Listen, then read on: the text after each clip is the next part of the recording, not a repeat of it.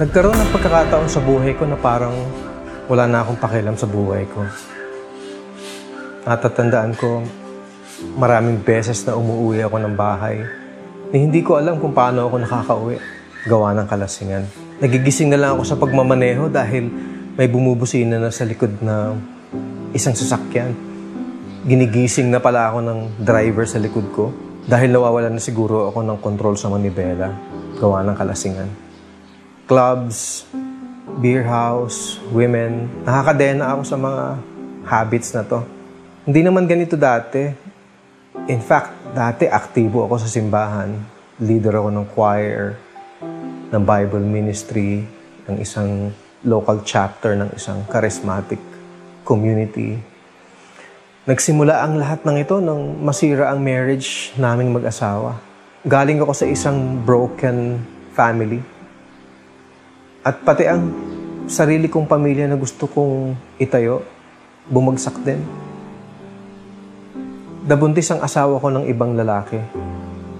Kaya nilunod ko na lang ang sarili ko sa mga bagay ng mundo na to. Nagpakalayo-layo ako sa Diyos. In the book of Genesis, may passage doon na nagsasabi na, what the enemy meant for evil, God will use it.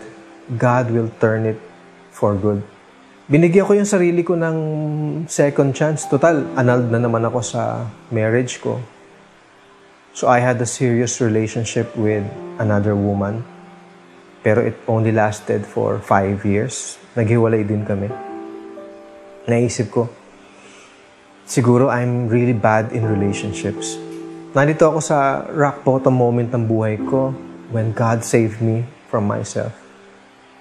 Narinig ko uli ang boses ng Diyos nung minsan umattend ako ng The Feast. Nagbalik loob ako sa Diyos. I went back to prayer, to God's Word, gaya ng dati. Unti-unti, I can feel God was healing me. I had an encounter with Jesus once more. At sa encounter na to, He is telling me, that in spite of my past, of my failures, God still chose me. And He chose me when I was still dead in my sins. Naging head ako ng isang small group. Sa feast ang tawag namin dito, light group. Napakalaking biyaya sa akin ng light group. Naging tunay kong mga kaibigan ng mga miyembro dito. At napakalaking blessing din ng mga leader ko sa feast. They all became Jesus to me. One of them, Brother Jayogawin. Isa siya sa mga district leaders natin sa feast. Ang laki ng impact niya sa buhay ko.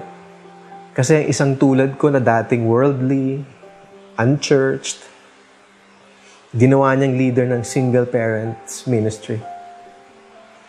Then after a few years, ginawa niya akong head ng media evangelism. Sa feast, ang isang tawag namin sa media ministry ay Call Pillar. Oo, media and discipleship, they became my call. God transformed every catastrophe in my life into a call. Sa napakaraming taon, iba ang Diyos ko.